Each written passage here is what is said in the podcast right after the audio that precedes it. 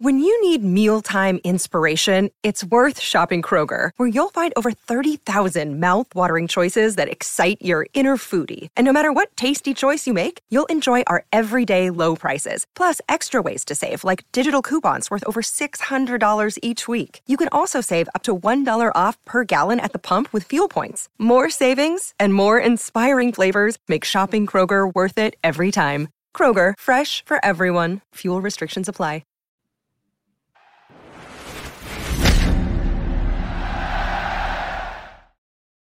Welcome into episode 211 of the Sources Say podcast. We'll go to Kentucky basketball and recruiting podcast on the growing KSR podcast network. I'm your host, Jack Pilgrim of Kentucky Sports Radio, joined once again by Sean Smith of Go Big Blue Country. Sean, how the heck are you?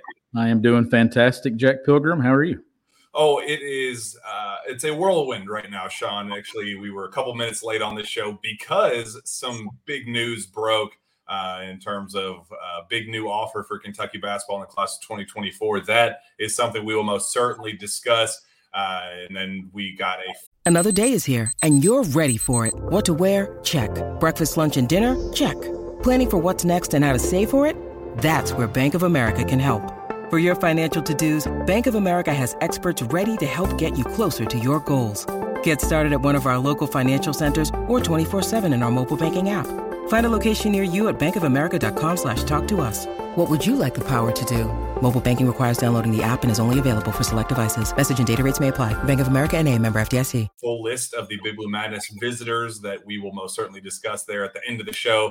Uh, but Sean, I think the biggest of the big news today uh, is the uh, cliffhanger that John Calipari left us. There were about four or five minutes uh, earlier this, either early afternoon or, or morning, whatever it was uh, where Cal basically said, I have good news and bad news. Uh, the good news is Oscar Tshiebwe looked really good at Pro Day, and uh, you know the scouts loved everything that they saw about him. And then like there was like five minutes of dead air, and everybody was like, "What is the bad news? Please Hello, it is Ryan, and I was on a flight the other day playing one of my favorite social spin slot games on chumbacasino.com. I looked over the person sitting next to me, and you know what they were doing? They were also playing Chumba Casino. Coincidence? I think not. Everybody's loving having fun with it. Chumba Casino is home to hundreds of casino style games that you can play for free anytime, anywhere, even at 30,000 feet. So sign up now at chumbacasino.com to claim your free welcome bonus. That's chumbacasino.com and live the Chumba life. No purchase necessary. VGW, void, were prohibited by law. See terms and conditions 18 plus.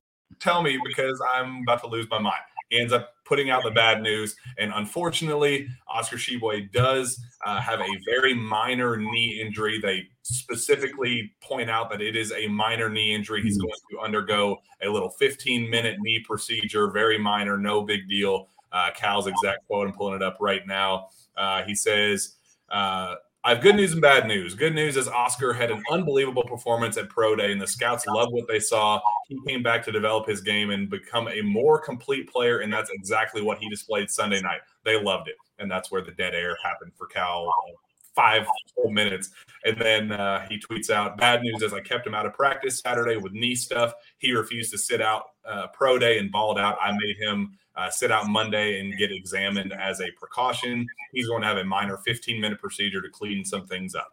Uh, no big deal, or not a big deal, but no dancing at madness. So clearly, Cal uh, made light of a you know something that is not a good thing to hear going into you know Big Blue Madness on Friday, Blue White game next week, and then exhibitions start. Uh, certainly not something you want from your reigning National Player of the Year, Sean, but could be a whole heck of a lot worse. It, it could be when he uh, when you had that dead air there. I was like, uh, he was so good in pro day. He's going to forego his remaining eligibility and go pro. No, it's just it's a good thing that it's not anything serious because Cal's done that the last couple of days. Actually, he did the same approach to the CJ ankle news, and I'm sitting here thinking, I'm reading that, and I'm like, oh my god, has it happened again to CJ? And then you see that it's not serious, and then it's the same thing with Oscar, and it's not serious. So it, it is good news. That it's not because I wasn't there for pro day, but on the tape, he looks so much quicker, so much more explosive. He was into the chest of uh, of Kingsley there, and uh, the mid range jumper, the rim running on the first highlight in those highlights. He looks really, really good. So I'm glad that this is a minor 15 minute procedure that they're doing just to clean some things up because you want to take care of that now That way that that minor procedure doesn't become something else as you get into the season. Yeah, and, and uh, I did confirm with you know somebody close to the UK program that uh, it's just a, a, a, little minor knee scope, so it's not even like a you know a, a huge procedure. I know it's only 15 minutes, but uh, they wanted to put it out there because they knew that it would get out eventually, that a procedure would get done, and they didn't want uh, you know the exact quote was uh, we didn't want anybody thinking that you know if, if it comes out that, that uh, fans would just you know assume that he's going to have to get his knee, his leg amputated or something. And they're like, we did not want anything like that to come well, out. We wanted to make it very 100% clear that this is no big deal, nothing to be concerned about. Everything is just fine. And, and then when you see him at Madness not doing things, then everybody be like, uh, okay, what's what's wrong with Oscar? Mm-hmm.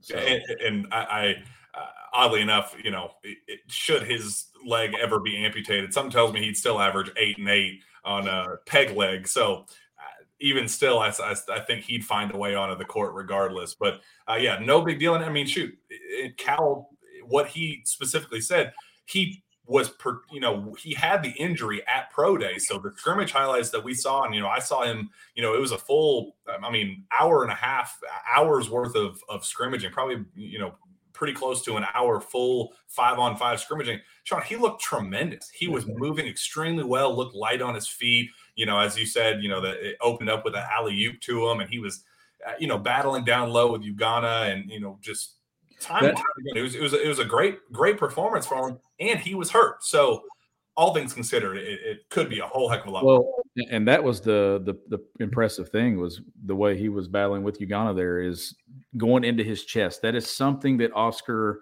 was affected by a lot last year was teams and their length. So him getting to go against some length and that rim protection every single day in practice is only going to benefit him and benefit this team. And it seems like that that has allowed him to to kind of get into the chest of the defender more, uh, get to that little jump hook, get to some power moves there at the rim. But the mid range game, the rim running that he has always had, Jack. We, we've always seen Oscar Tshiebwe work harder than anyone else on the floor. But that clip of him running to the rim there early he beat every single player down the floor, and those guys had a two or three step lead on him when the transition started. Yeah, so he looks like he's in great shape to me. I, I, don't, I haven't seen him in person, but he looks like he's in fantastic shape. Probably the best shape of his life. Yeah, absolutely. And uh, you you talked a little bit about uh, and uh, his his nickname is Ugo. So I, am sitting down with him later in this week, and I'll probably post that interview on the Sources Say feed so our listeners can hear that as well. And I'm, I'm talking to CJ Frederick tomorrow and then Ugo on, on Thursday. So that'll be uh, something that fans, I'm sure our listeners will definitely uh, enjoy. But you brought up that head to head matchup, Ugo and and uh, and Oscar. That it was my first time getting to see Ugonna in person, and and you know I had heard what I had heard going into this offseason and when he first arrived on campus. And I'd said on the last show uh, that he's, you know, way further along than I think the staff anticipated when when they signed him. And I think they, you know, anticipated a little bit of a learning curve. Uh, you know, fortunately for the, the program, uh, his basketball IQ is absolutely out of this world. He's very mature for his age. Uh, and that's kind of the uh, buzz around campus right now is that he is much further along because of those reasons, and he most certainly looked the part uh, in that head-to-head battle against Oscar. Oscar obviously got the best of him because, duh, he's Oscar Tshiebwe. Uh, but but Sean, I'm telling you, on a the length of a six foot eleven guy with seven a seven four wingspan that you know his measurements were out there and, and they look really good. We're going to go through some of those measurements here in just a second. Um, but he most certainly looked the part. He had a little face up game where he knocked down a couple jump shots, kind of, you know, worked on that pivot and then knocked down that right elbow jump shot. And, and, that's something that he did not have in his bag. I mean, Sean, when I saw him three months ago, four months ago. So the growth that he has had has been uh, out of this world. And, you know, we, he, we've been kind of talking what should the expectations be for him this year? And we've been saying, yeah, I wouldn't anticipate him playing much at all. In the, you know, the plan originally was to redshirt him. I mean, they they were planning on redshirting him when they first, you know, it, it appeared that he was going to end up committing Sean. Uh, but now, as he's here and he's battling heads up against Ugonna, uh, against Oscar every single day, I, I mean, it's it's becoming a real question if if he should actually get some real playing time this year. And I think it's it's a valid valid point. Well, uh, like I said, I, I, wasn't there. You got to see the full thing, but there's enough of him in those highlights to like, and he looks comfortable. Like there were there were a couple plays there in the mid range where he looked comfortable offensively. We knew about his impact that he could make defensively. It was the question of how raw he was offensively, and, and that looked like a guy that, as he continues to develop, can put some stuff together moving forward and develop really nicely offensively. Back to the thing with Oscar and Ugonna. So how it benefits Oscar, it's also going to fit going to benefit Ugonna that he gets to go against the reigning national player of the year every single day he's in practice. Imagine the development that's going to take place in his game throughout the next six to seven months. And I'm with you. What I saw in those highlights, that looks like a guy that can play some basketball for Kentucky this year if they need him.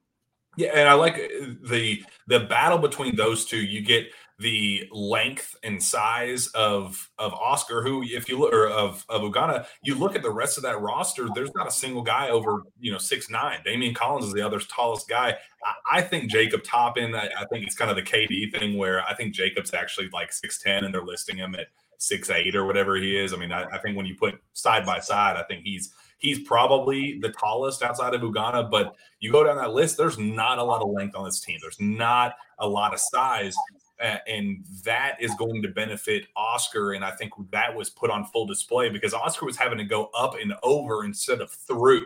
And on the flip side, you know, is learning how to play against that type of contact, that physicality, that motor. He will not play a single player better than Oscar Tshiebwe in college basketball uh, this season or ever. I mean, he will never play a better uh, front court piece than what he's going to go, what, what he's doing every day in practice against Oscar. That is invaluable. Yeah, and, yeah, nobody's going to beat and bang the way Oscar Tshiebwe does, and, and attack the offensive glass, the defensive glass. Like he Ugonna is getting prepped for college basketball better than anyone in the country right now because of what he's having to go up against every single day in practice. And that in return might be what leads to the development of him being able to play minutes sooner than what Kentucky probably thought planned when he arrived on campus in August. Because you had no idea. You don't know how these kids are going to develop when they get there. I mean, it's the thing, same way with any new player, but even more so when you have a guy that's getting there earlier than what was planned. But going against those guys and getting the challenge of that every single day, Jack, it doesn't it does nothing but bring the best out of you because you have no choice to do anything less. Yeah, absolutely. The uh, lineups obviously was uh, Ugo versus uh, Oscar Tshiebwe at the five, but the two lineups were split split into uh, you know two interesting groups. Sean, I want to get your take on this. You had Sahvir Wheeler, Antonio Reeves, Jacob Toppin, Lance Ware, and uh, Onyenso uh, on one lineup, and then Cason Wallace, Adou Thiero, uh, Chris Livingston, Daimion Collins, and Oscar Tshiebwe in the other lineup. Does that mean anything to you? You know, is is, is there anything there to you? Uh, you know, hearing those those two lineups. Not really anything specific, other than I'm, I'm assuming Cason got the reps at the one. A lot of, a yeah. lot of reps, and he looked and, very good. Yeah, and and I would say Cason's probably starting alongside Sahvir when the season starts, but that was more of a in this moment we got to get you some reps at the one. We got to keep you on the floor because if Wheeler's not on the floor, Cason's going to be the one.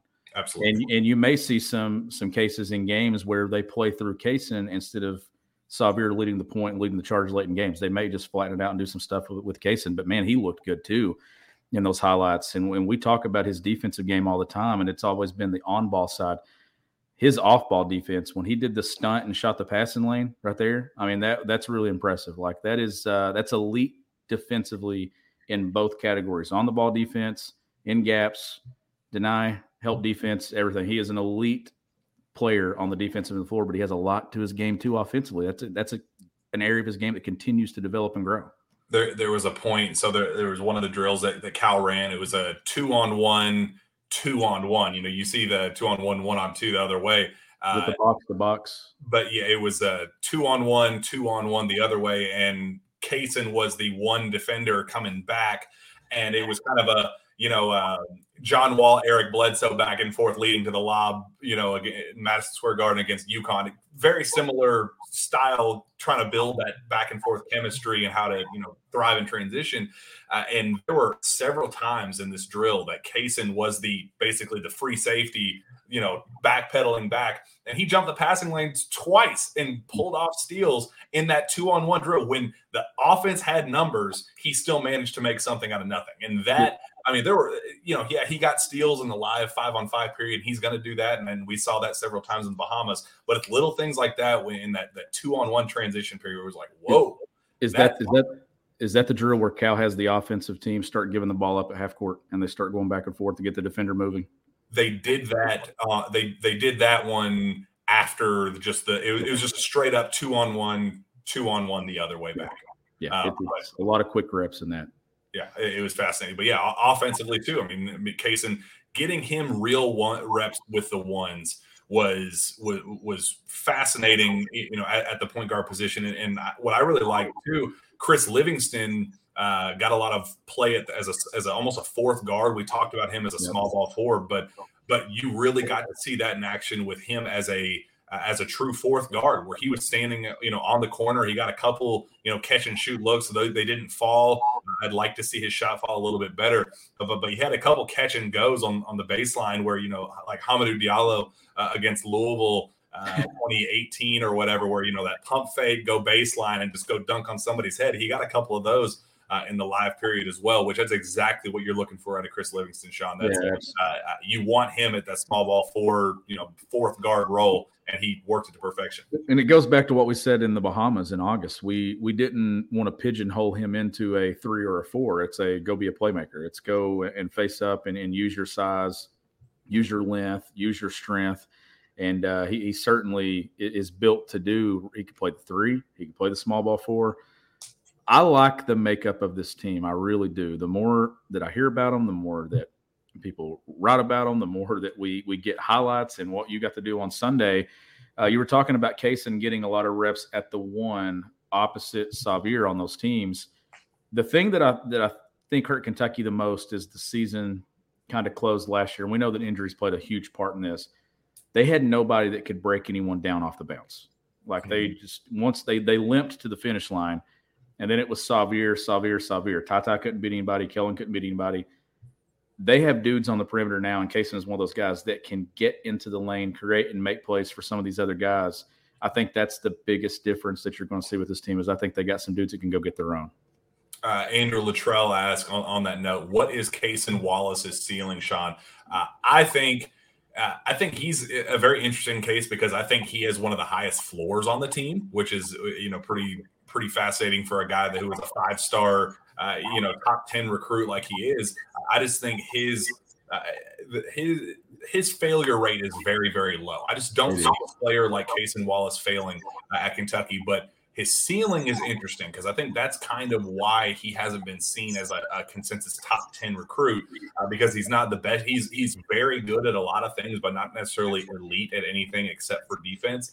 Uh, so I'm curious what your th- thoughts are uh, on his. Well, when, when you can lean on that defense, you're going to play minutes, especially for a coach like John Calipari. And I think that's what helps him the most is on nights where let's say he's not hitting shots or he's not having the best night offensively – he's still going to get points because he's going to get in passing lanes. He's going to to make toughness plays on the defensive end and convert and lead Kentucky in transition. Like that is the biggest thing with Cason is he's able to leave his mark on a game without having to hit baskets. That is a huge thing to lean on. Uh, so when it comes to his ceiling, I do think that that is the most interesting thing about his game because like I, think his ceiling's high because I think there's a lot of room there for him to grow. I see Cason as a guy that's going to have his name on the SEC All Defensive Team. Mm-hmm. I think you could also see a guy that if he defends at the level that we we know him know possible and continues to improve, could be an SEC Defensive Player of the Year. I mean, that's that's how good he is on that end of the floor, and uh, that only keeps him on the floor longer too. And if this offensive game continues to develop, I think this is a guy that could see his name all over those accolades. And when it comes to to February March. Well, well, you look at what Ashton Hagans was able to do defensively from day one at Kentucky, and we've always compared him to a better offensive version of Ashton Hagans, a more athletic version of Ashton Hagans, and Ashton Hagans that doesn't miss layups and transition, and you know all the all the things that kind of frustrated you about Ashton Hagans. It's kind of what Cason Wallace does very, very well. So it's kind of like the best, the best version that you thought Ashton Hagans could be in your head you know, from a shooting and, you know, ball, you know, vision, basketball IQ, defense, finishing, all of those things. It's the best version of that. And I think that's kind of what makes him so fascinating. And, and Ashton was a lot of on the ball pressure stuff. Cason, I think I, I think Cason moves better than Ashton does. I don't know. I'd, I'd, be interested to get your take on that. I, I, feel like he does naturally. I think he moves a lot better. Uh, but on the ball and off the ball, I think he has potential to be an even better off the ball defender than he is on ball defender, and that's saying something because we we know Cason Wallace has that reputation and uh, to to be an elite on ball defender. But I think being in position and getting to the collegiate game where it's attention to detail on that defensive end. I bet you heard John Calipari hundred times about you know being in gaps and, and jumping to help and, and all those things and closeouts with high hands.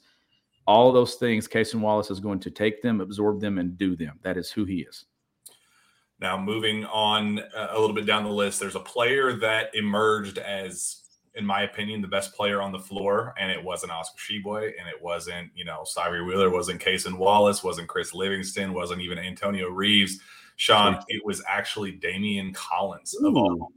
He was sensational. In fact, I was writing my notes as it was going on, and he did three or four things in a row where I wrote down Daimion Collins as a clear first round pick after he did it. There was one there was one tr- uh, sequence where uh, I don't know if it was a lob or a shot attempt. I, I think it came from. Uh, let me look at the lineups. It was the uh, opposing point guard, I believe. It was, I think Sahvir. It might have been Antonio Reeves actually. I think Antonio Reeves tried to do a little floater uh, in the lane or a, a lob or whatever it was and Daimion Collins goes up with his Inspector Gadget arms and pulls it down and like you know the, a steal block like it wasn't even you know the what what uh, Zion Williamson did against I think Reid Travis in that Duke mm-hmm. game where he goes up and just rips it from him and then goes with it.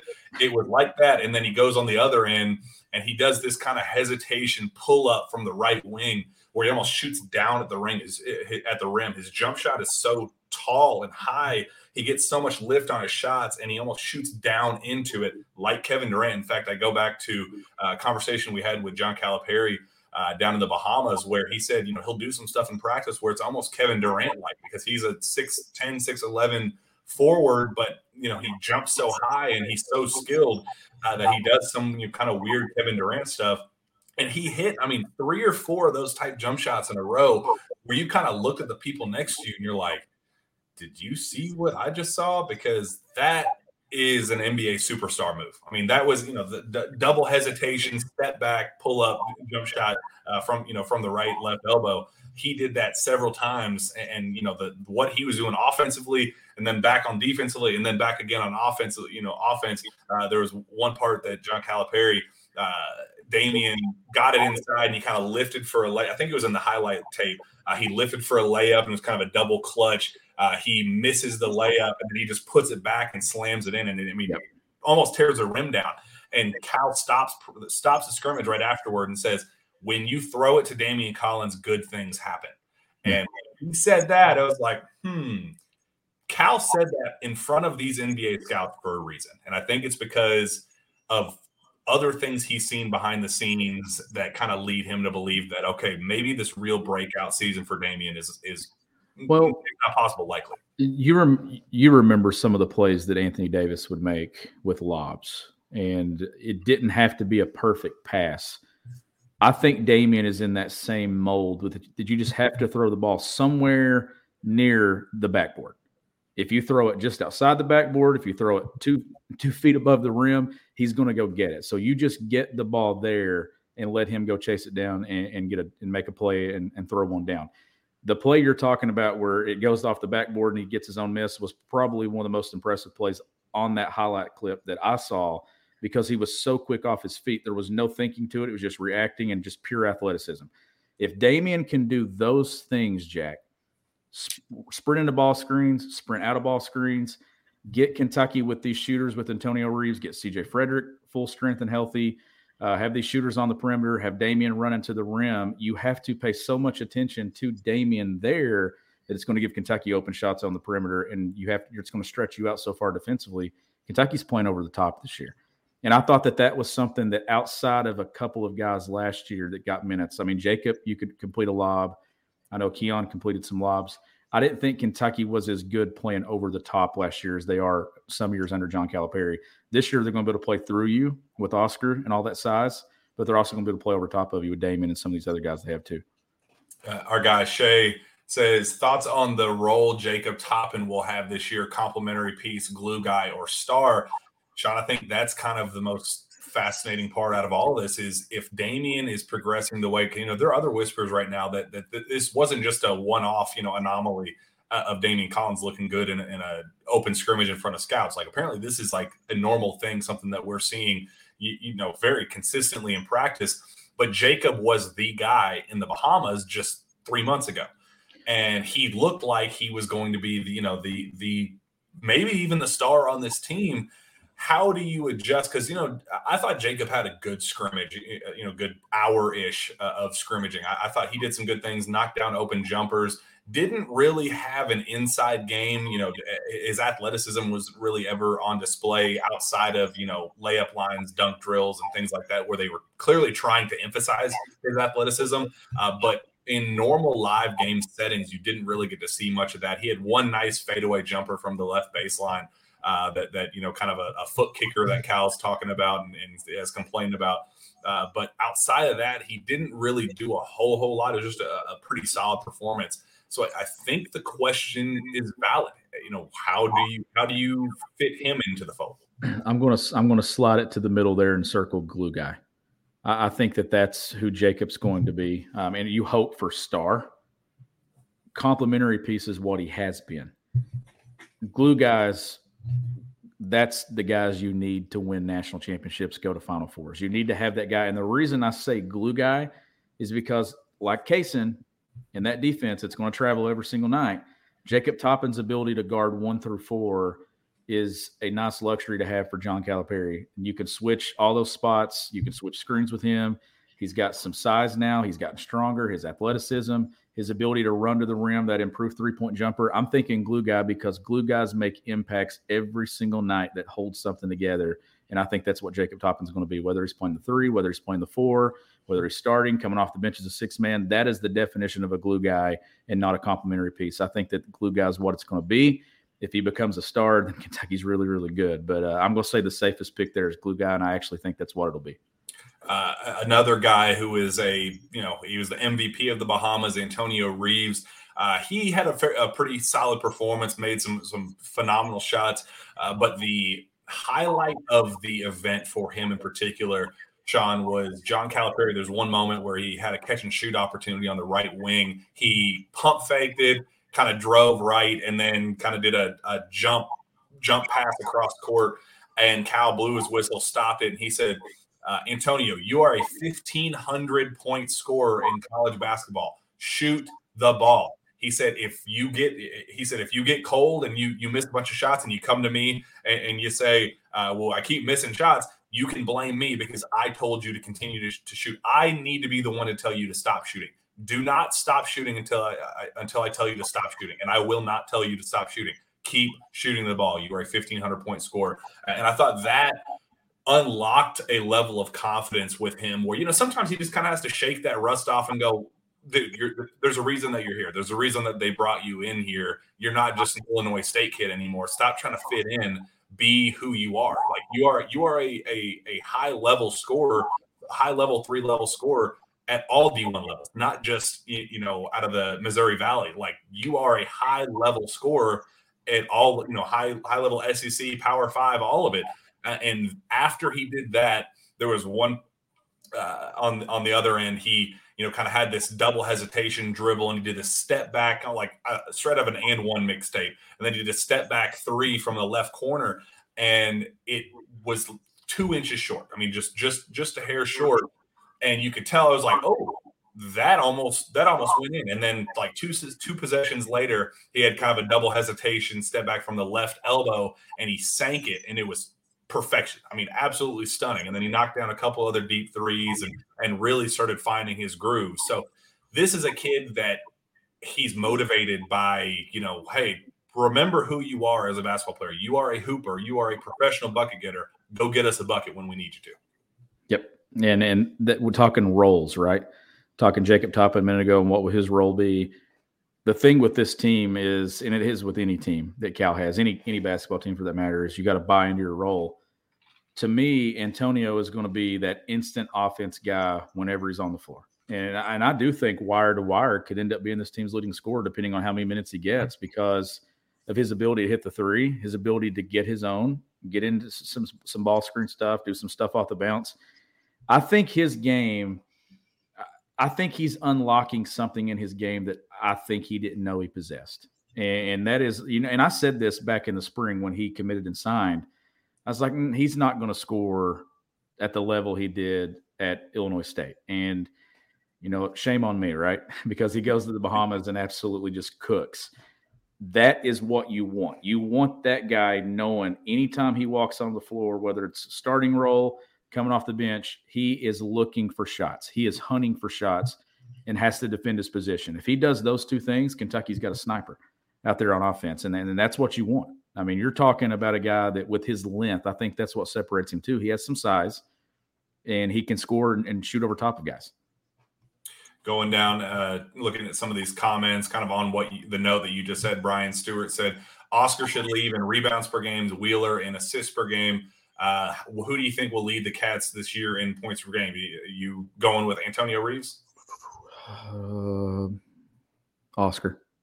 You still think Oscar? Oscar, because Oscar's going to live at the free throw line and Oscar's still going to clean up the offensive glass. He's going to get opportunities and buckets that other guys just can't get because he's going to work so hard. And then uh, Chase Sutherland, who's getting left out in the starting lineup, or should I say, uh, in crunch time, who's the five on the floor? So mm. I think this is interesting. I think it it's a really interesting question because I had heard through the grapevine that Cason Wallace had kind of emerged as that, you know, shot clock running down. You know, we need a we need a quick bucket. Who who are you going to go to? I'd heard that Cason was that guy, uh, and to do that, you kind of need the ball in his hands. Does that change where you go? Maybe Cason Wallace, Antonio Reeves, C.J. Frederick at the three, looking for a three. Jacob Toppin and Oscar, or Daimion and Oscar, or a lot of options here. Man, that's a really good question, and. and one that I've actually thought about quite a few times because after what we saw in the Bahamas, I mean, there's so many options you can go with, but I think Oscar's for sure on the floor. I think Cason's for sure on the floor. I haven't made my mind up about Wheeler yet. I, I haven't. I, I, I don't know. Like, man, I want to see some. I want to see some basketball, and people probably like I, I, said this how many times last year on our show. I like to see close basketball games. Mm-hmm. That's when you find out what you've got. I like to see situations where you're up four with two minutes, three minutes to play. I like to see situations where you're down four with two or three minutes to play. That's where you get your answers. But man, that's a good one. The way Reeves scores the ball, if he can defend, which is it's an issue. That- it is. It is an issue. I think that he's a guy that could be on the floor late in those situations and Wheeler, Wheeler's ability to defend to your best free throw shooters, I think, are going to be the guys that are on the floor the most when it comes to backcourt pieces with this team. And this could be a case where Wheeler leads the show, but late in games, it's Cason, and then you go uh, Reeves and you go someone else there. Maybe it's a CJ Frederick if he's healthy. Man, there's so many options this team has, but I think Oscar's for sure on the floor. Cason's for sure on the floor. I think the other three are kind of up in the air here. Uh, speaking of that, but also not really speaking of that, Preston Floberg says thoughts on Sahvir cutting his hair. Didn't recognize him in the highlights for for a bit there, but hey, his uh his mid range jumper. I don't want to. I know it's don't don't make me believe in it one time and then you go 0 for 10 one game from from 10 feet, but it, it looked better on the highlights. Ah, you got to see a full thing. So what did you see? But it looked it looked better. So yep. he he's confusing, man, because he has to take that shot though. He does, and and that is actually his best shot. He actually hit that pretty consistently in the scrimmages, and you know the the the you know one on one, two on two, two on one, the different you know individual drills that they were trying to do, and you know kind of situational drills.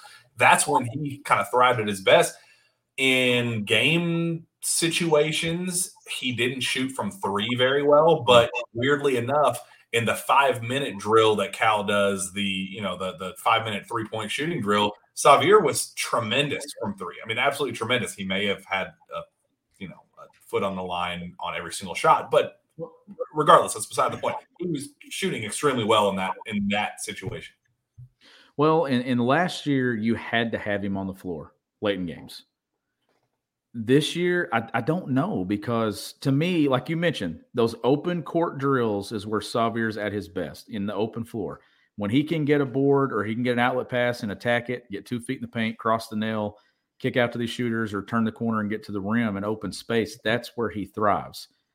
The grinded out games where possessions become half court to half court to half court offensively that is where in a close game that I still think that you may see Cason Wallace take the one and Kentucky may go shooter, shooter, two, three with one of those versatile pieces at the four, like a Chris Livingston, a Jacob Toppin, and then Oscar Tshiebwe, just to get more space on the floor and to get a guy with some size that can get downhill and finish over top of people and through people. And then you don't have that defender that's just sitting there and helping in that gap and just kind of clogging things up. Kentucky late in games, I think, will go with some shooters to spread the floor and I, I honestly think that Cason Wallace may be that primary ball handler late in games if he matures enough. And you're going to get looks at it. You've got Michigan State, you've got Gonzaga, you got them early, and then you get into that non-conference schedule in December. By the time Kentucky gets to SEC play there in late December and moves into a rhythm with it in January, I think you will see Cason be the guy closing out games. It just will be. Will the question be is Sahvir alongside him? But Sahvir's going to play a ton of minutes. I'm just thinking late in games when it becomes grinded out I just I thought that that's where Sahvir struggled a lot last year is in close games where they had to grind things out. Kentucky just had it just wasn't the spacing's not there with him on the floor. You brought up the Champions Classic against Michigan State. Preston Floberg asks, "Will Oscar be ready for the Champions Classic game or not miss any games at all?" I was told today that he will not miss any games at all. That this is not something that they're anticipating, uh, you know, keeping him out at all. And I know I, I, know that fans are a little gun shy with that because last year, kind of the same verbiage with CJ Frederick's situation. You know, last August, and, you know, they it was a minor cleanup procedure that wasn't supposed to keep him out any time. That it was going to be a short term thing. Blah blah blah, and then it progresses into what it ended up progressing into, and, and then you know he tears his hamstring uh, against Duke in the the Champions Classic to open season. Then he's out for the year. So that is a different situation and and you know it's just kind of buzzer's luck. I mean it's just you know one thing after the other that that really led to a, a really crappy situation for him and i feel awful for him that, that it unfolded that way.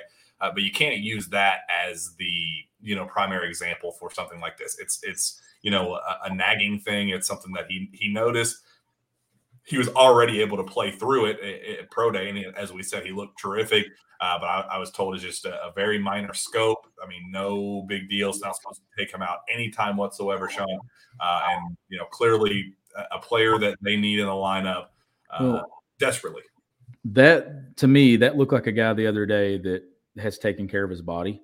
Mm-hmm. And you're just cleaning up some things to make sure there's nothing that kind of prolongs or kind of affects him a month, two or three months from now. But that looked like a guy that's been taking care of his body and is strong and in shape. That's why I think his body's going to hold up. I mean, he played a ton of minutes last year. He's going to play a ton of minutes again this year. Like he's going to play north of 30 minutes probably every single time that Kentucky's in a close ball game. Cameron Maxwell says, "I'm just glad Cal didn't say I didn't know. I haven't seen him regarding Oscar's injury. Hey, he's been better with this stuff, hasn't he? He's been back to back little things. I mean, it, it's eh, good. A, a, a little realizing that it's going to get out anyhow, right? Yeah, a, little ankle roll for uh, CJ Frederick. I mean, CJ was at pro day like shooting and you know walking up and down the floor and like clearly somebody that was not in any real pain whatsoever. He was shown on some instagram i, I can't remember whose story i was watching or whatever social media these days you know wh- whatever. I, I, but cj was in the background of the video knocking down threes today. So it was something that probably would have never gotten out had you know, Cal made a, a, deal about it, but he still brought it up. I I, I applaud it, and obviously the Oscar thing uh, is is a very He's, he's got to he's got to word these things better though because I read them and I think it's the most awful news possible. I'm like, man, he's starting to good just to crush us with the bad. Dude, the five minute stretch where he said where he didn't say anything about Oscar, I was like, well, he's dead. Oh well, that, that's it. Loved you, man. It was it's been a hell of a ride. Yep, we were we were so excited for another year of Oscar, but no, he, he it's it is what it is. Sorry. Anyway, I I appreciate the efforts. Uh, the uh, official measurements were released, Sean, and there were some pretty interesting things that came of it. There, I'll uh, go through the the biggest or tallest or you know best in each category. Um, three quarter court sprint. Jacob Toppin was the fastest with uh, 3.09 seconds. Max vertical jump. Daimion Collins with 46 uh, and a half inches, which would have been second in the history of the NBA Combine. Um, that's a very, very, very high jumper. Uh, a couple other max vertical leaps that kind of stood out. Adou Thiero, 41 inches. Cason Wallace, 42 inches. Chris Livingston, 40 inches. Uh, Jacob Toppin, 45 inches. And Kareem Watkins, 43. That's a whole lot of 40 inch jumpers, Sean. Yeah, it, it is. And uh, Daimion's at 46 and a half. And that picture that they posted, sheesh. You gonna tell me that that wasn't 40 and a half? That's that's a guy that didn't come from the floor up. He came from the ceiling down. If you if you weren't in the gym to see that play, like that's the guy that you dropped from the ceiling. I mean, goodness, dude, he, he might he may hit his head on the rim at some point this year. He did. He there there were a couple dunks that he had where uh, well, so the event started. The whole event started. So Cal comes out and he takes a microphone and he goes, "Hey everybody, thanks for coming out. I appreciate you guys. This is a really cool event. We didn't televise it this year because I know that you guys wanted to." Uh, you know, see some up close and personal stuff and actual real live practice, you know, without the television and interviews and all that stuff. Uh, so that's why we did this, blah, blah, blah, blah. And then he goes, All right, we're going to start with some different things. But first, Daimion, I want you to go jump. Just go do one jump for him. Like that was how the that's how Cal started the event. He just said, Daimion, go go jump. I, I want you to start this. Go, go, show him what you got. And the Daimion just like, okay, coach. And he runs up to the backboard and he just touches the top of the backboard. And everybody's like, that was really bizarre. You just asked a kid to go touch the top of the backboard, but that's how Cal started his pro day. And clearly it meant something because his testing numbers were absolutely stupid. Uh, and on that note, he was also the standing vertical jump leader at 34 inches. Uh, Daimion, that boy can jump. And he put that on full display in the Bahamas, dunked on people's head. Uh, he put it on full display in these scrimmages with the play, the Inspector Gadget arm play I was talking about, where he ripped the ball out and did the Zion Williamson thing. I'm telling you, uh, he looked really, really good. Yeah, it, it, certainly. I mean, when you have numbers like that and you can go touch the top of the backboard and you can hit your head on the rim, I mean, it, that plays, right? Like there, and that's what I was saying earlier with him. That is, I mean, that's a security thing that Kentucky has offensively. That you can throw it near the rim and he can go get it and create offense 11 and a half feet. I mean, off the floor. That's what he can do. The dunks he had in the Bahamas, hands back here, catching, just he has the ability to make plays that others do not have on this team. You just get it up there and let him go get it. And Anthony Davis, I mean, we're not, I'm not comparing these two, but he was able to do some of those things and a lot of those things too, where he just, you throw it there and just let him go get it. That is exactly what Kentucky's going to do this year. I think you're going to see these guards getting down a lot. Big is going to drop around. They're going to throw it to the rim and uh, get a lot of plays over the top. And that is going to be something that I think fans are going to enjoy seeing because Kentucky's best teams are able to score through you and over top of you, but this team also can shoot the three as well. I think they're going to be able to get all three levels of scoring and play over top of you at the rim, and that's because of Daimion Collins. Uh, the re- reactive pro uh, drill, Sahvir Wheeler led the way, 2.89 seconds. Shuttle run, Cason Wallace, 10.03 seconds. Hand width uh, and hand height, actually, Oscar Tshiebwe with both nine and a half uh, inches wide and 10 and three quarter inches uh, tall. Uh, which, an interesting note here, this has to be a typo, right, Sean? Chris Livingston, the smallest hands on the team Chris Livingston at six six seven, uh, at, at six seven, two hundred and twenty five pounds or whatever, the smallest hands on the team at seven and a half inches uh, tall and wide. That doesn't seem right. No, that, that doesn't at all. So who has the biggest? Is it Oscar? Oscar had the biggest and widest, tallest and widest, and then that makes sense. And then Chris Livingston had the smallest height and width. Yeah, that man, that's and it's off. It's way off compared to the others, isn't it?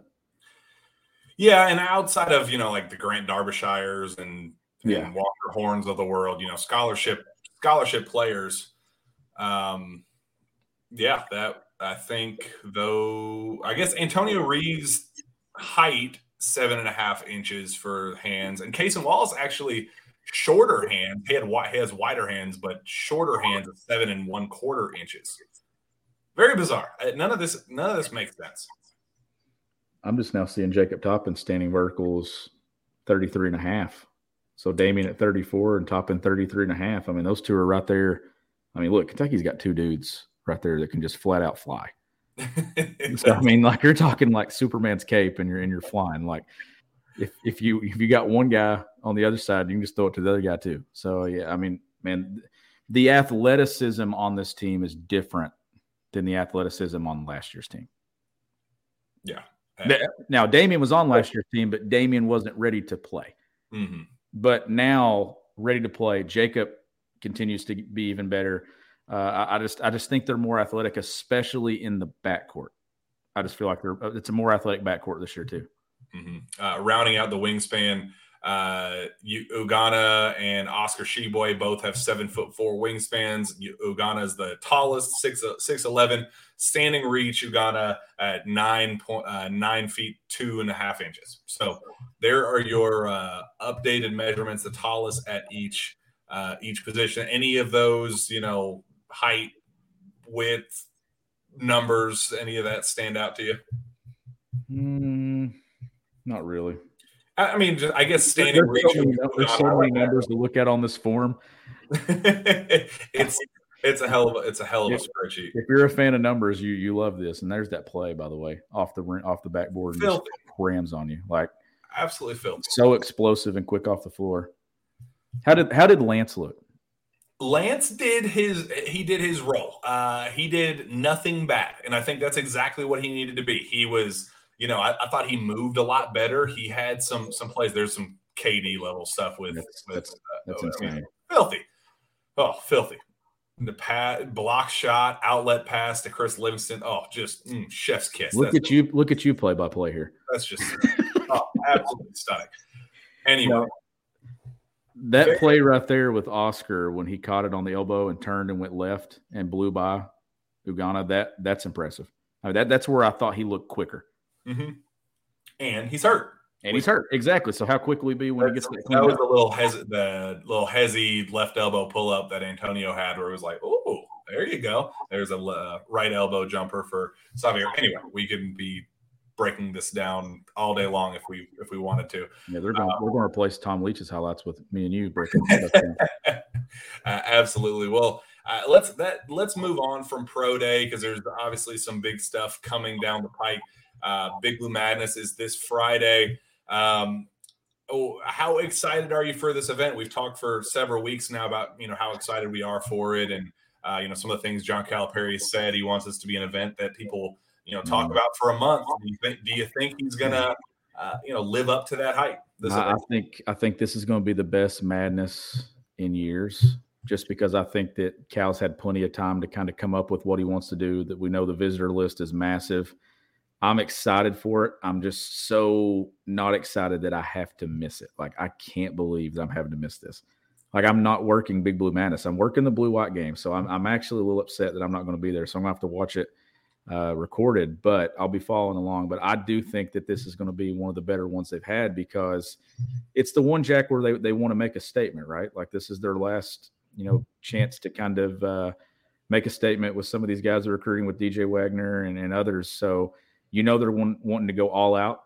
And uh, two, with so many guys coming back, so many likable guys like Oscar Tshiebwe and uh, you know Jacob Toppin, a guy that's been in the program for three years, and and everything from where Jacob Toppin's time at Kentucky started with the COVID year till till now, full attendance, Big Blue Madness. Kentucky going to be one of the the best best teams in the the country in the preseason. I just think there's a lot of buzz and excitement around basketball now, and I think Kentucky's going to go all out again. Uh, you, you brought up that visitor list, and Sean, holy moly, goodness gracious, it is one for the ages. Probably the most impressive visitor list I have ever seen Cal uh, have. That's why I think it's going to be a big big night. Um, look, DJ Wagner, Aaron Bradshaw, Justin Edwards, Reed Sheppard, Ian Jackson, Karter Knox, Ace Bailey, Travis Perry, Jas- Jasper Johnson. And that may not even be the extent of the list because Uh, I had heard that they're, you know, maybe even working on adding a couple more names. You know, usually uh, a couple, you know, 25s and 26s, some of the early young young kids, um, they uh, get added on kind of closer to Friday. But Sean, I mean, that is nine high level top 50 ish recruits. I know Travis Perry's a little bit further down, top 75 ish recruits. Uh, but DJ, top, you know, number one player in the country. Aaron Bradshaw, top 10. Justin Edwards, top three. Reed Sheppard, top 30. Ian Jackson, top three in class 2024. Uh, Karter Knox, top 10. Ace Bailey, top 25. Travis Perry, top, you know, 75 ish. Jasper Johnson, he's going to end up being a top 25 kid in the class of 2025. In state kid uh, from Woodford County. There's a comment in here. Wes Smith asked, Can you talk about Jasper Johnson out of Woodford County? Kid is a stud in our own state. Yes, he is. And that's why they are working to get him in. There's some, some, uh, conflicting stuff about whether he would he would be able to make it or not. Kentucky wants him there, and they're gonna they're trying to get him there. Uh, but I heard from somebody else uh, so that, that that may be up in the air. They're trying to figure that part out. But regardless, if he doesn't make it, there's a chance that another kid there, you know, Dink Pate. Uh, there was some talk about him potentially making the the visit. You know, whether travel plans could work out in that regard. Either way, but I mean, Sean, that is a monstrous, monstrous recruiting list. Um, you know, there's some talk, you know, a couple questions. Jo- uh, Jeff Hyatoff, uh, Hytoff asked, um, wonder why Dillingham is not attending Friday night. He has a game actually this weekend in Vegas, uh, so he just physically can't make the trip. So uh, that has nothing to do with him not wanting to be there. Um, yeah, Chris Beesmore uh, followed it up. He has a basketball game to play. Will be on ESPN Plus. So uh, it, it, sucks because you would want all three of your commits to be there in attendance, and they talked about it. You know, we had Reed on the show, uh, and Reed brought it up and said, "Yeah, I talked to him, and the plan right now is for all three to be there uh, together." Uh, unfortunately, it just didn't work out that way with, with uh, Rob. But you know, there, there's nothing to, to, talk about there. There was somebody earlier asked about Rob. Um, said something about him decommitting, and you know, if I thought that he would. Um, back out. I can't remember who it is. If I see it, um, oh, Jordan Schaefer, Jack. Is there more to Dillingham than you were telling us? He've alluded to decommitting a couple times. No, I, never about decommitting, but just you know knowing his track record and and you know his you know had four different schools thinking he was committed to each of them during his recruiting process. Um, you know, committed to North Carolina State after he had already been silently committed to Kentucky and you know maybe even a couple other schools and then he ends up decommitting, and that process has been a you know back and forth. Is uh, you know going to Donda Academy. There's some you know talk about you know just kind of the logistics of all that and and how that works with credits and things like that. So uh, it's more so just the you know back and forth. Will he end up going the pro route, things like that? But I've heard that uh, you know on Kentucky's end, they couldn't be more confident that he's going to end up being on campus. I've heard on Dillingham's side that they are still extremely confident that they're going to make it on campus. Nothing uh, you know, no no concerns in that regard at all. And it just it just sucks that he can't be there um, this weekend. They definitely wanted uh, to make that happen. But uh, Sean, I think the biggest news. I, let's before we move on to you know the other other big news. DJ Wagner today, I think may be the final you know punch in the gut, and you know for others hoping to recruit him to their respective schools. DJ Wagner, Sean, signs with Nike. I mean, signs with Nike. Nike announces him as a Nike athlete today. I mean, you go you go to Kentucky when you do that. I, am okay. I mean, look, what, there's no way. I mean, there's no way. They, I, I've said on the show for so long I just thought there was no freaking way that John Calipari would lose this recruitment. I said that his contract is wit- written in a way specifically to get DJ Wagner, that there's an out after next year uh, if he wants to be the ambassador to the program and things like that. Uh, that the, the contract specifically is written in a way to have this circle of life moment where his first big, you know, first one and done at Memphis is, you know, Dajuan mm-hmm. Wagner, and then he potentially ends his career at Kentucky with DJ. Now, there's still talk that, you know, I if I had to put money down on if Cal leaves after next year, before this year, I would have said yes. But I think as of right now, I'm definitely leaning toward no. I still think he has some unfinished business. I think he has at least several more years. But you don't have that type of build up for a guy like DJ. You're not, get, yeah. you're not infinitely yeah. confident that you're going to figure out a way to get it done. Yeah, yeah. Seeing seeing that he signs with Nike, I mean that's that's kind of the, I mean that's it. Like that that to me closes it. That's a man. I I would have been shocked, or I would be shocked if Cal didn't land DJ Wagner. Just given, I mean, look that that connection's so strong. I mean, it's decades strong with the one, and I mean, look, the blueprint's been there for years for Kentucky to land DJ Wagner, and uh, this is a big one when it comes to he's he's visiting, gonna get to see the place. Obviously, he's seen it before, but whatever Kentucky has planned for Friday night, just the buildup of this, the brand new jerseys, which we haven't gotten to yet. We're talking about the the away jerseys and Mhm. road uniforms, the home uniforms, just all the stuff that they're doing with this program right now. It just feels like that this is a lot of people working behind the scenes to create a night that fans will enjoy, the players will enjoy, and it's all about putting on a show. That's what Big Blue Madness is. It is to recruit for your program and to reward your fans and give them a show. I think Kentucky's going to go all out. I don't know what they have planned, but I, I'm expecting a very good show Friday night. when you know the magnitude of DJ Wagner's recruitment and what it means and the necessity of landing him and what what that what that means, you're not bringing him in for this event and not going all out. You're Yeah. not not planning something pretty damn special. I mean, there there is, I, I mean, him signing with Nike today was you know we had the mm-hmm. Nocta thing where it was a you know that that partnership that he had with that brand. And you know every peach jam athlete you know wore the Nocta stuff throughout the event stuff. And I think that was a big deal but I don't think it was the biggest deal. But Sean when Nike like N-I-K-E Nike puts out a statement today and says we are happy to welcome DJ Wagner as our newest partner athlete that kid is not signing with an Adidas school No. in the coming months. I mean, put two and two together. There's no way that a Nike athlete just now signing, you know, if he had signed it a year and a half ago, two years ago, and something changes in that process, but for kid to sign now, right now, no way. That's an announcement for this. That's an announcement for a decision that's already been made. Is what that is. That, that- that's what I think. Like I, I think that that and it's the writing on the wall with it. That's the the closing moments of a recruitment, and Kentucky's standing in the doorway. Again, Like that's what I think. Louisville is going after AJ Johnson, who I'm a big fan of, love him to death. You know, I, I think he's going to be tremendous down the road, especially as a pro. They're going after Isaiah Miranda, you know, another five star big. You don't start planning those type of kids. You know, Elliot Cadeau is a guy they're going after, who I think is going to reclass 23 as a guard. You don't start coming up with con- contingency plans Yeah. if you got DJ Wagner. Yeah, you don't see Kentucky scrambling. No. and So- the fact that there's no visit scheduled, you know, Karter Knox, who's a 24 kid, he has he's going to Louisville Live, eh, you know, in a week. Like he's still going to Big Blue Madness, and then he's going to Louisville Live afterward.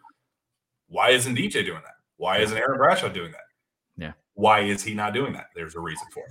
Yeah, yeah. It, it feels like good news is coming, you know, pretty soon. And and I mean, like I said, we're we're approaching now. When is champions? November 15th. So right out right at a month away from Kentucky, and then signing period right there. Could you have both? I think the plan right now, there is not an official timeline for a commitment, get things done. But I think Kentucky is going to be pushing for a signature for the early signing period. I think that's kind of the plan. Uh, you got a, a a final decision for Aaron Bradshaw. He's committing November 16th, which is I think the last day of the signing period. And you Yeah. push that this weekend. You you push that this weekend, and you and you kind of be like, all right, you're here. This is home. You see this. This is what you want. come be a part of this and sign on the dotted line here in about four weeks and you've got your class in order. Mhm. and then you kind of look at it like we've talked about who comes back who leaves who do you go to the portal? Do you even need to go add anyone? We don't know. Like we have no idea what it's going to look like but that's man that's good news. That is very good news and uh, news that i think kentucky fans should feel uh, you should feel pretty comfortable right now. Uh, Chris Be- Beesmore asked, "Will there be a silent commitment with, with DJ Wagner and Aaron Bradshaw during Big Blue Madness?" I don't know. Maybe DJ, uh, but I do know that Aaron is definitely more take a step back. We're still evaluating. I heard just you know this this past week, week and a half, uh, that um, that you know other schools are making pretty significant pushes, that others are getting a little desperate. I think I may have said that on the last show. I can't remember, uh, but I know that USC has some stuff going on behind the scenes that is leading them to get a little desperate and wanting to make a very very significant push for him. Uh, Texas is going to be in the uh, you know in the running there. Louisville technically is in the running, but look, I, I, just don't see him going to Louisville at this point. Yeah. You know, maybe he signs with the G League route. You know that that could be a possibility as well. Um, but you know, I think that one's a little bit more up in the air. I don't think we'll get a silent commitment because he does have other visits still scheduled. But DJ, I just don't know what else there is at, at this point. There's no buzz whatsoever with Louisville. No buzz with mm-hmm. any other programs, no pro routes, nothing. That, has been gone for it's, a month now, probably, hasn't it? All the chirpy Louisville fans, Louisville media that were so confident when you know Milt Wagner was hired and things like that they've all gone completely silent. Seems like things really shifted in July. Is around that time period when things started shifting, and then obviously when it when it comes out that they're not visiting Louisville for their event and they're they're going to be at Big Blue Madness. I mean, you, you kind of look at that, right? Like mm-hmm. you've been to Kentucky already, and now you're coming back, and you're coming back for the biggest celebration that they have before the season starts, right on the cusp of National Signing Day and that early signing period. I mean, come on, like John Calipari's not striking out there. He's not losing that. And I, I don't think he ever was. And, and there's just and there was just that was the you know there was a lot of things in the in recent years that have not gone in Cal's favor, and we've we've hammered it home when it talks to recruiting and where they slipped and losing games and things like that. But this felt like the one where if he did slip up, it was kind of the nail in the coffin. Like, man, can you come back from this one? No, this is Cal digging in and saying, I ain't losing this one and has found some and has kind kind of found some new life with his program. I think. I, I, think he's. I sense an inspired coach right now. I think a guy that's kind of got the shot in the arm. He's getting back to doing things. He, has got obviously Orlando Antigua back. I know last year he was back, but it felt like that this was the class where he could really make an impact when it came to recruiting. This is where it really got got rolling again. And I just feel I just think that familiarity and uh, I think you just see a guy that is motivated and, and ready to kind of try to get Kentucky back to that to prominence and that spotlight and winning national championships, going to Final Fours. It's been a long time. Yeah, absolutely. Uh, moving on just a little bit. One of the first comments that were into the show, the thing that I kind of hinted at to, to open the show, uh, Flory Bidunga gets a scholarship offer. David Wood uh, Wood asked Flory Bidunga, uh, newest high school player to get an offer from UK. What do you think about his game? Oh boy, you, you I, like him love Flory Bidunga. He is, in my opinion, the best big in all of high school basketball, regardless yep. of class. And he may be the best player in all of high school basketball, maybe at least 24 on. I think he is very much in that conversation. Flory is the most dominant big man I have seen in recent memory. I mean, the things that you love about Oscar Tshiebwe and why he is dominating the college game the way that he is is what Flory Bidunga is. Six nine, pushing 6'10, that long wingspan, chiseled NBA ready body. I mean, everything you love in, everything you love about Oscar Tshiebwe, that's what uh, Flory Bidunga is. The, the the whether Kentucky was going to get involved or not was they have been very interested in a very long time and then i'd said that on this show in the past is kentucky going to get involved it was always a they are involved, they have reached out, they've made it very clear that he's wanted here at Kentucky. But there was just a lot of stuff going on behind the scenes. We saw some of that movement just this past week. His coach Drew Adams, uh, so it's the son of his the Indiana Elite is the Adidas 3SSB program that he plays for. He plays for the 16U team. The son of the director of that program was at Bradley, which is where Bradley got involved and you know offered a scholarship, and you know that's why the buzz was there for that program. He just took a job with Cincinnati, and there was a lot of talk that if whoever hires Drew Adams was going to land Flory Bidunga. And that move happens. He gets hired by Cincinnati, and everybody goes, done deal. He's going to Cincinnati. The buzz in recent days was okay, maybe it's not as big of a done deal as people are you know have kind of expected there's been somebody close to flory that has reached out to me several times and said you can believe what you want but he is not a done deal to anywhere he is not tied down to anywhere drew adams goes it's not a you know what you know kind of a pay for commitment type deal by just taking you know if you want to hire his guy you you know you get him as well. It's not a package deal. Uh, and i personally just never believed it um, but the fact that kentucky gets involved sean they go visit him today. John calipari and orlando antigua go visit him today. Yep. offer him a scholarship in person. What does that tell you? Uh, a week after drew adams gets the job at cincinnati why Yeah. would they offer scholarship now Yeah, uh, it, I, I and I love Flory. You know, I, I watched him. I April was that when I was in Spartanburg? I believe I was in, in, in Orlando, Antigua. Watched him. So let me pull up the tweet. Yep, April twenty third. I tweeted Or- Orlando Antigua's been on the baseline watching Indiana Elite sixteen U and Flory Bidunga. And uh, I, I told you I was like, my goodness, this guy is like ripping the rim off his arms and just his uh, his wingspan and things, and just a very physical presence. Like he he's so explosive and strong. And I watched him grab a rebound and go the entire length of the floor, and the clock, the horn sounded, and he just continued to go and about destroyed the rim.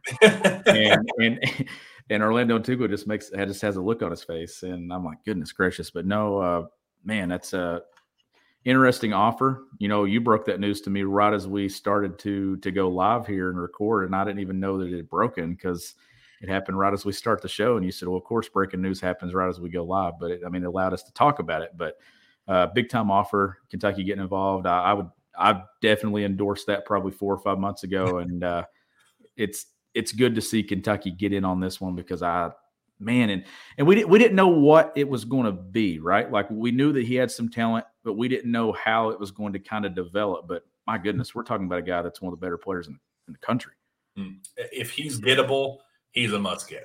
absolutely absolutely I think that's kind of the best way to describe it. If you can go get him, and I, you know, talking to people, you know, around the program, and you know, I act like, you know, flat out asked, like, is this something that you guys can get? Like, is this is this going to be worth your time? They said we think so. Like we're we think we're we're able to get in that, and, and I think that's a, pretty substantial statement to make considering the ties to now Cincinnati. I mean, that's that's that when you're talking about kids that that are you know aren't from America, and you talk about how you know they became who they are as basketball players and the opportunities that they have that have been presented to them and where they're living, where they are, uh, you, you know, all all of those things. That makes it more complicated than any other recruitment. I mean, that is a really, really, really important person in his life. It's a it's a it's an important circle in his life, a trusted individual, as I mean, almost family. So that's why when when you're when you're talking things like that, and you see you know hear about handlers getting involved, and, and you know like what we saw with Oscar Tshiebwe, how uh, you know he had no real choice but to go to uh, go to West Virginia at a high school because he just kind of had to, you know, all the ties and, and all that stuff. So that's where the Flory to Cincinnati or whoever was going to hire Drew Adams, you know, where that came from.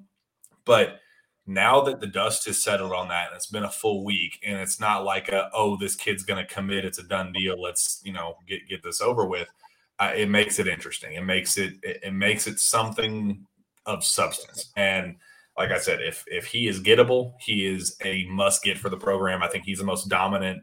You know, I think he I think he's Sean a day one double double. 15 and 10 type guy the, the dominance that you see of Oscar Tshiebwe you know yeah he's not very fluid you know uh, uh, you know he, not a jump shooter he's you know very limited outside of five feet offensively but that's all he needs to be. I mean, because he's he's elite defensively. He's an elite shot blocker, blocks with both hands, off ball, uh, you know, offhand shot blocker. You know, uh, very active with steals and you know getting deflections and things like that, and absolutely tears the rim off of every single dunk attempt that he has.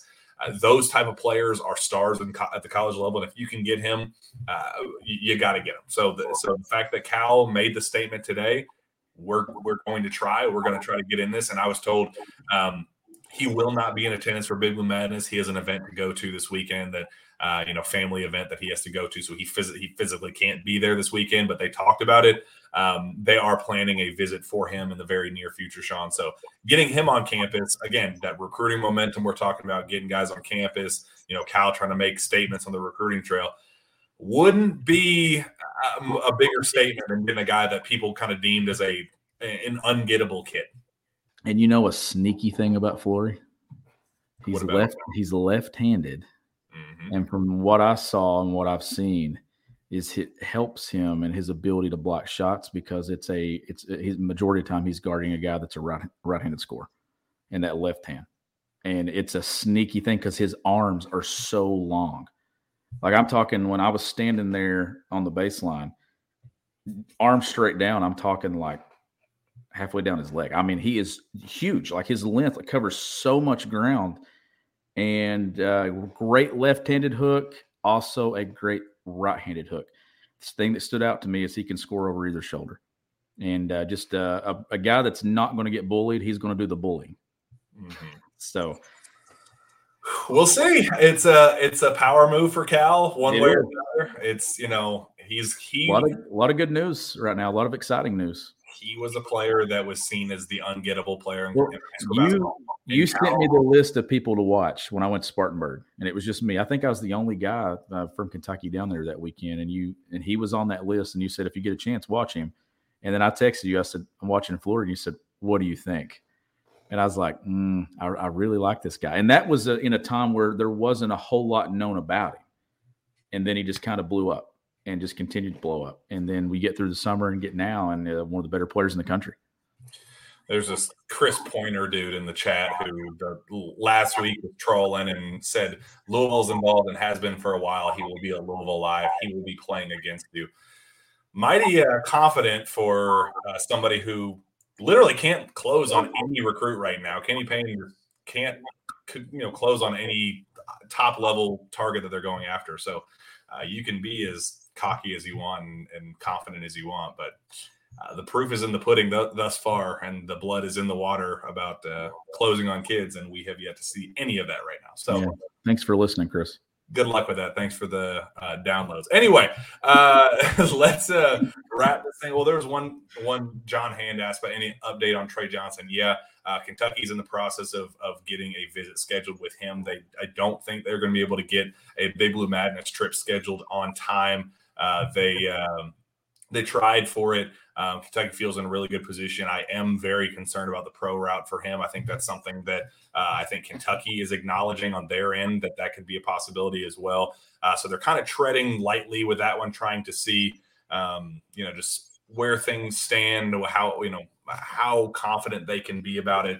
Uh, Baylor, obviously, Texas, obviously, he's you know a Texas kid. Uh, those are two schools that are going to be in it until the very end. Uh, Kentucky, eh, you know, in terms of you know traditional powers, Kentucky is his favorite. Uh, you know, he has some ties to guys like Tyrese Maxey and things like that. Um, so, so yeah, uh, we'll see about Trey Johnson. A little bit worried about the pro route, and you know, there's the tech, Texas ties are there, but uh, like Kentucky's in a good spot, and they are in the process of scheduling of uh, scheduling a visit right now. Uh, ooh, uh, Captain Saveo, any update on how the HY Livesey Eagles are looking this year? Oh my goodness. We had uh, I'll tell you this. I've coached 13 years. I can't believe I'm saying this on this platform because my kids listen to this. It's the best practice I've ever had as a head coach in 13 years was tonight. Wow, sounds, sounds like a, a cow. And, uh, yeah, it, it, very, very pleased with what we're doing and, and very pleased with my kids. That's the reason I can't be at Big, Big Blue Madness Friday night is uh, we had a date scheduled. We got a preseason scrimmage all the way down near Chattanooga on Friday night. We're uh, going and playing against a team that was one of the teams that was a shot or two away from a Final Four uh, to go to state last year. So a great opportunity for us. And uh, we start our season here in a couple of weeks doing some good things with that. Like I said, talking basketball in here, coaching basketball there, writing about basketball. It's all basketball, basketball, basketball with me this time of year. It sure is. Let's uh, end the show with this. Uh, new away uniforms have been announced. We've been waiting for it. The, the Road Blues, and holy goodness, they look fantastic. I am a huge fan. The, the it's that deep royal blue, UK blue. Uh, I love the stripes. I love the. Uh, it's a it, it's a very very sharp jersey, and I, I, the gold on the back neck uh, is, is, is about as you know it, it stands out. It's not obnoxious. It's you know it's clear and concise. It's it's stunning. Big fan. Uh, I love them. I'm a huge fan of what Kentucky did with these jerseys. I mean, the whites, the blues, they listen to the fans. How about that? Like they did. Like it's a clean look. I'm a huge fan of what they look like. I think it's another step forward for the program. And look, uniforms matter, jerseys matter. And we know that players did not like the checkerboard. Like we know that. And I think that they like these. I think they like these tops. And I think they like the shorts. Huge fan. B- BCW says this jersey is mid. Calm down. You're mid BCW. You don't know what you're talking about. And then B- Billy Dingleberry says, "What y'all done moved on from football looks like crap." Talking about the basketball show. And then yeah, and then Billy Dingleberry earlier said, "Fire Stoops." Goodness gracious. hey, we did have it. I want to have this positive comment though. I don't think we got to Marks earlier talking about uh, Daimion Collins. I think he's talking about Daimion at the basket. He can catch, turn, jump, and dunk, and not a thing anyone can do about it but foul him. And he shoots free throws well. So when we're talking eight or eight, when we're talking crunch time minutes and being on the floor and hitting free throws, he's a guy that can play. You can put him on the floor late in games. That's a really good point. I wanted to make sure that I, that I brought that up, Mark. I'm sorry that we didn't see that earlier. I, I, get on and follow our live stream on Facebook so I can see the comments and then the ones that uh, we put up from YouTube and everything as well. So make sure we don't miss anything. There we go. Well, that uh, about wraps it up. I have a couple quick things that I need to uh, say before we jump out of here. As always, I think this might be our last uh, last one with uh, Athletic Greens, but you know may uh, you know repartner with them here in just a bit. But our next partner has a product I use literally every day. I started taking AG1 because I'd ramped up my daily workouts eating a cleaner diet and Athletic Greens was the perfect complement uh, to my efforts in getting healthy. The thing is, I didn't want a chalky, nasty, bitter supplement that tastes like grass clippings. I wanted something I genuinely enjoyed with a mild tropical taste. It's a drink I actually look forward to each morning. So, what is this stuff? With one delicious scoop of AG1, you're absorbing 75 high quality vitamins, minerals, whole food source, superfoods, probiotics, and adaptogens to help you start your day right. The special blend of ingredients supports your gut health, your nervous system, your immune system, your energy, recovery, focus, aging, all of the things. It's lifestyle friendly, whether you eat keto, paleo, vegan, dairy free, or gluten free, contains less than one gram of sugar, no GMOs, no nasty chemicals or artificial anything, while still tasting good, supports better sleep quality and recovery, supports mental clarity and alertness, costs you less than $3 a day. Uh, you're investing in your health and it's cheaper than your cold brew habit. Right now, it's time to reclaim your health and arm your immune system with convenient daily nutrition. It's just one scoop and a cup of water each day. That's it. No need for a million different pills and supplements to look out for your health to make it easy. Athletic Greens is going to give you a free one year supply of immune supporting vitamin D and five free travel packs with your first purchase. All you have to do is visit athleticgreens.com slash pilgrim. Again, that is athleticgreens.com slash pilgrim. It's P I L G R I M to take ownership over your health and pick up the ultimate daily nutritional insurance. And then, Sean, a quick note I'm not going to read the whole thing on, on this one, but uh, for next week in particular, just a little preview. We're partnering uh, with the Kentucky Music Hall of Fame. They are announcing its upcoming 2022 induction ceremony.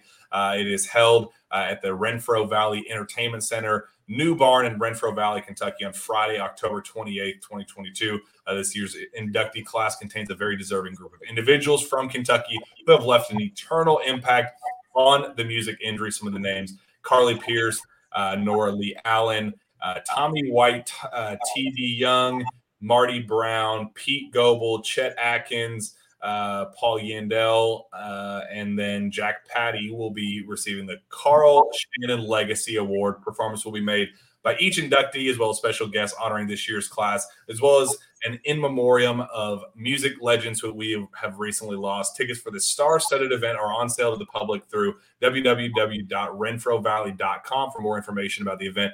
Call 606-256-1000 or visit Kentucky Music Hall of Fame com. Uh, that was a new one uh, that we will be uh, Awesome. rocking and rolling with uh, literally here in uh, the next couple weeks, Sean. But, but yeah, that'll do it. You, asked me about my basketball team a moment ago. I can't believe I didn't say this. We're talking seventh and eighth grade basketball kids here. You know how many kids I had in the gym at six fifteen this morning? How many? Four. Kids reaching out to me asking me if I'll come to school at six a.m. and work them out an hour before before school starts. Have eight coming in the morning. That's Set my alarm for five fifteen. Seventh and eighth graders. Like what we what we doing here? Like Well, if you stuff. Like just excited. I, I love it. Like just want to give my kids a little shout out right there. There you go. I'm sure they'll appreciate it. Oh, Preston Floberg, uh, quick thoughts on what Drew Timme said. What else Oh, is going to say? I, I get it.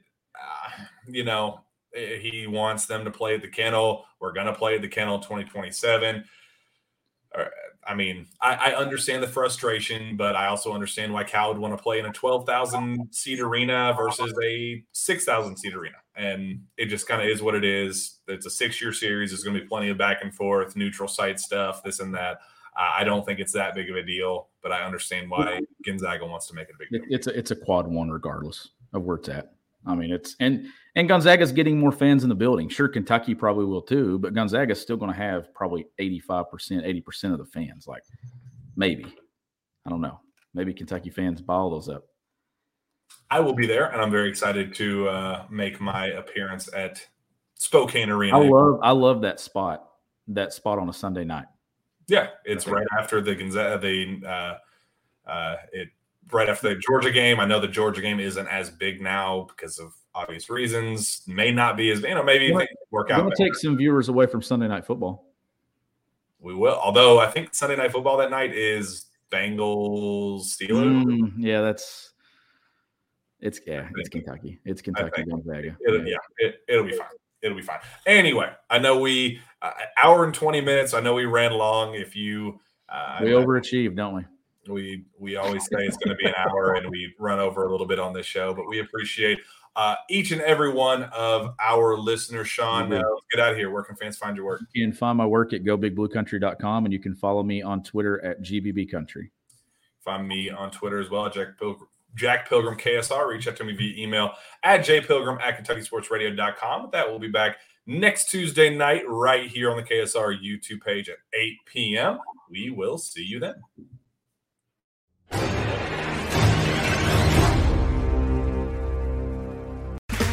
Okay, round two. Name something that's not boring. A laundry? Ooh, a book club. Computer solitaire, huh? Ah, sorry, we were looking for Chumba Casino.